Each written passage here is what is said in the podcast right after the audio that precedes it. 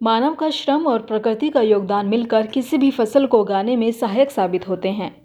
अगर दोनों में से किसी भी गतिविधि में शिथिलता पाई जाती है तो फ़सलों पर इसका सीधा नकारात्मक असर दिखता है। फ़िलहाल कुछ ऐसा ही हो रहा है प्लम किसानों के साथ। जी हाँ उत्तर प्रदेश में प्लम उगाने वाले किसानों को मौसम की मार का सामना करना पड़ रहा है।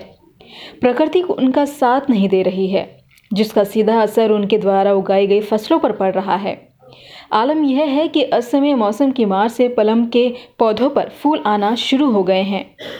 उन्होंने कहा कि सात हज़ार तीन सौ फीट की ऊंचाई पर उनके बगीचे में करीब एक महीने पहले फ्लावरिंग आना शुरू हो गई थी।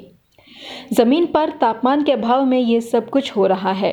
इसके अतिरिक्त इस संदर्भ में अधिक जानकारी देते हुए हिमाचल प्लम ग्रोवर फॉर्म के संस्थापक दीपक सिंह कहते हैं कि समय से पहले फूल आने से फ़सलों पर नकारात्मक असर दिखाई देगा। इसी तरह की अन्य खबरों के लिए जुड़े रहिए कृषि जागरण के साथ।